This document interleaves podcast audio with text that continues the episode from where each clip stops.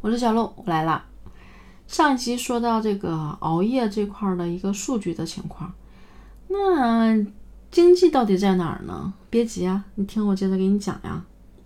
首先，熬夜肯定是有危害的，对吧？那你能想到危害是啥？日常发困、皮肤变差、记忆力下降，有没有中？我就全中。就这样的，就你看，现在是十一点零八，我现在我觉得就处于一种熬夜状态了。我其实现在挺困的。那你说这三大症状整完之后，对于女的来说，她能接受得了吗？精神萎靡不振就算了，皮肤变差呀，那经济不就来了？皮肤变差，保养啊，护肤品呢？啊，用的最贵的护护肤品，熬的最深的夜，这不就现在这种情况吗？所以，当我们迫不得已熬夜之后，女生可能就想：哎呀，怎么能把这个皮肤保养的好一点，别让熬夜皮肤变得更差呀？男的熬夜，对健康来说，你能想到啥？秃顶、变胖，对，这是中年男男人这个减肥的大忌。熬夜真的是会有这方面的影响，所以熬夜之后就调理啊、恢复啊啊，这些人就开始考虑，啊，怎么那个呃吃一些补品啦。怎么能够长头发啦？那这经济不就来了吗？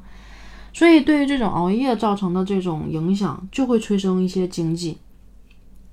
比如说啊，我国现在熬夜的人就有将近两亿人口，而且呢，一点三亿是九零后。哇塞，这个阵容豪华，太强大了。因为这些人现在正年轻着呢，精力旺盛啊，收入也不错啊，在各个行业中现在基本上也算得上是中流砥柱了。所以这些人在熬夜时呢，消费就催生了。就比如说啊，男的熬夜打游戏，游戏花钱的那种啊；女的熬夜干嘛？俺们购物嘛。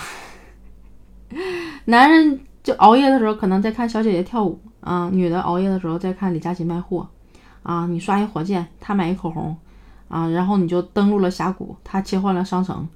二十分钟以后，哎，你掉光了段位中的星星，他清空了购物车里的眼霜、面膜、粉底液等等等等。所以你看，这经济这不就催生出来了吗？对吧？有数据显示啊，就是晚上八点以后就进入全天的销售高峰期，像 IT、三 C、服装啊、美妆、家居、美食啊这些都排的位置非常的靠前。另外啊，就到十点。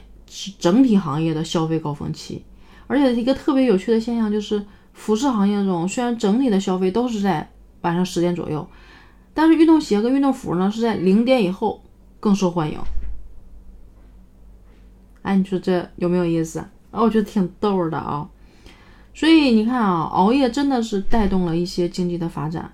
另外还有一些什么助眠类的 APP 啊，助眠类的药物的销售，包括一些电商行业的发展。所以我们总说电商行业饱和了，但是如果我们要去看这几年电商企业的发展，你就会发现啊，二一年和二零年都是有将近四百一十九万和四百二十一家注册新企业。那你说这个难道说是降了吗？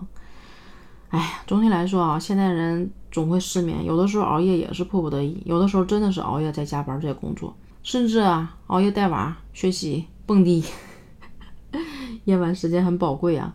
但是真的，不管忙到再晚，劝大家一定要早睡，熬夜不能成为常态，猝死会变成常态。大家还是要珍惜生命，尽量不要熬夜。好了，今天就聊到这儿吧，拜拜。